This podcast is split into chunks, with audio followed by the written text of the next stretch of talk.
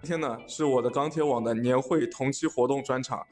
今天的会议现场呢宾客满满，下面来听听我们前线记者发来的现场专场录音，里面包含了我的钢铁网的分析师和嘉宾的精彩观点，欢迎收听。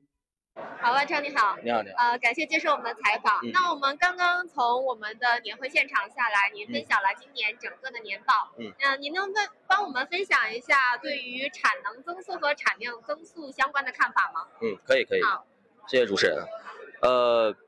是这样，二零二一年呢，MySteel 预估的产能的一个增速，建筑钢材产能的增速是要明显大于这个呃产量，哎产量的一个增速的嗯。对对对。那么其实这里面呢，我们主要考虑的问题还是第一，今年的需求它是集中性的爆发，集中性的爆发就会导致产量在短时间内集中的释放。那么到了明年，我们认为首先在房地产的上面，国家的主要的一个思路还是稳价保量。那么在基建项目上面呢，呃，我们也认为国家还会继续维持基建的一个正常的一个增长速度。但是在需求方面，因为我们考虑到今年整个的一个消费水平，确实由于国家的一个救市政策提升的很明显。那么明年我们会不会有一个，比如说在美国这样的一个呃无限量 QE 的一个背景之下，那会不会导致呃整个全球的一个通胀率的一个抬抬升？那国内是不是在这一方面要去会得到会有一定的政策出现？那这些都是我们考虑的点。所以综合以上几点呢，我们还是认为产能确实在明年会有一个明显的一个提升，但是产量的增长，我们预估大概也就是百分之三左右这样一个增长速度。那么主要的背后的逻辑其实就是需求在牵引着这个市场的供给。嗯好的，呃，那我第二个问题想请教您啊，嗯您对于我们整个建筑钢材的整体情况有什么样的见解吗？你指的是需求情况？对。总体明年的需求我们还是看好的，增速会同比继续的增长。那么，但是呢，这个增速，我们和去年的这个增速相比较呢，可能会有明显的一个放缓。那么这里面主要是在地产方面，国家是一个稳价保量的一个策略。那么另外一点，我们去看就是，明年在京津冀一体化，还有就是雄安新区的一个建设，包括粤港澳大湾区的建设，还有长三角一体化的一个建设，那么可能都会都会被提上日程。而且在今年的这个会议上呢，也主要强调了一个需求侧的改革。那么对于明年的需求一定是有所提振的，所以对明年需求总体看好，但是这个增速可能是有所放缓的这样一个情况。那么淡旺季的特征呢也会比较明显一点。好的，啊、那我还有一个问题想要请教啊，您对于明天的呃明年的一个价格走势啊、有什么样的预期吗？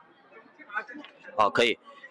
因为前面讲了嘛，明年的主要的逻辑还是需求牵引供给，但是我们需要考虑到一点，就是其实产能的增速是是明显要比较大的。那么也就是说，当产量的在短时间内提升的非常明显的情况下，那么对于市场其实它是有一个压力的存在的。那么我们也不得不考虑，今年我们的螺纹钢的一个净进口其实它是逆差的，那么到了到了明年，这个逆差可能就会转为顺差。也就是说，我们的进口可能要大于出口。那这样的一个情况下呢，对于国内的供应来讲，其实它又是另外一份压力了。那所以在价格，我们对于价格的看法呢，高点我们并没有看太高，我们觉得可能在旺季的时候会，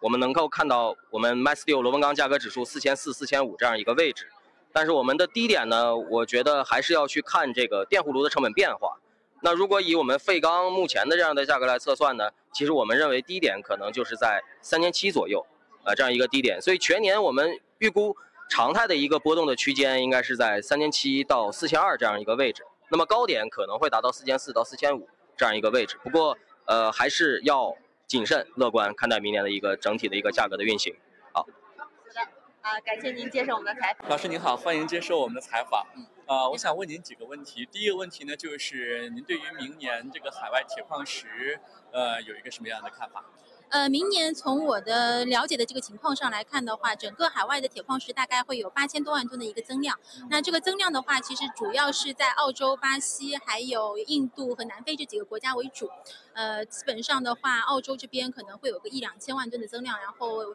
呃，巴西这边的话是三千多万吨，然后呃，印度这边有一个两千五百万吨的一个产量的一个增量，主要是这几个国家为主。嗯